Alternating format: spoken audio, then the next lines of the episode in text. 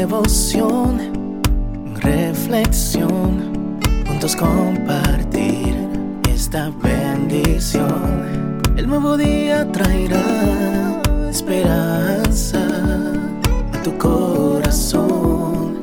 Qué bendición. Darwin Rodríguez, el podcast. Meditaciones matinales para adultos. Plenitud en Cristo. Escrita por el pastor Alejandro Bullón. Autoridad. Entonces llamando a sus doce discípulos, les dio autoridad sobre los espíritus inmundos para que los echen fuera y para sanar toda enfermedad y toda dolencia. Mateo 10:1. La joven cayó arrojada por una fuerza descomunal.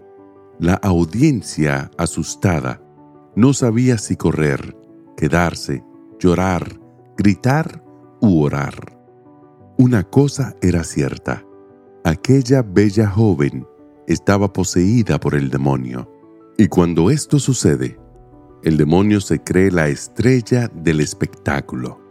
Mientras Jesús peregrinó en este mundo, cumpliendo su misión, se confrontó muchas veces con casos semejantes.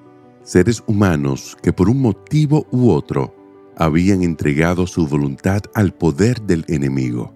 ¿Y qué hizo el maestro? En su presencia, las fuerzas demoníacas temblaban. El mal no podía resistir la presencia del bien, ni las tinieblas lograban soportar el brillo de su luz. ¿Qué podría ser la muerte delante de la vida? ¿Qué poder maligno sería capaz de oponerse al Creador del cielo y de la tierra? La Biblia está llena de relatos que muestran el poder libertador de Cristo. Pero antes de irse, el Maestro reunió a sus discípulos y les confirió autoridad para expulsar demonios. Este versículo no habla solo de exorcismo, habla de libertad. El poder libertador de Jesús está disponible hoy para todos los que con sinceridad lo buscan. Aquella noche, mientras predicaba y el poder del maligno se manifestó, también se manifestó el poder libertador de Cristo. Y aquella joven, que durante tres años había sufrido horriblemente, retornó a su casa feliz y libre en Cristo. Muchos quedaron impresionados con este incidente, y nadie percibió que el milagro más impresionante de aquella noche no fue la liberación de la joven, sino la entrega de uno de los más peligrosos delincuentes de Río de Janeiro.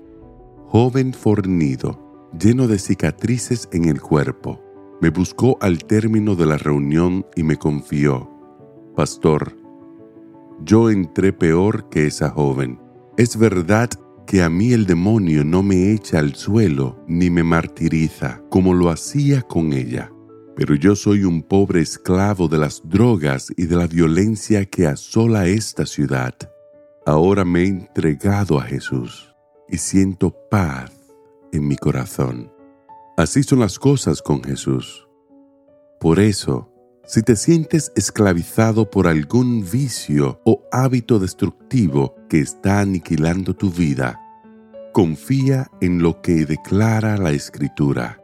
Entonces, llamando a sus doce discípulos, les dio autoridad sobre los espíritus inmundos, para que los echen fuera y para sanar toda enfermedad y toda dolencia. Que el Señor te bendiga en este día. Sé fuerte y valiente. No tengas miedo ni te desanimes, porque el Señor tu Dios está contigo donde quiera que vayas.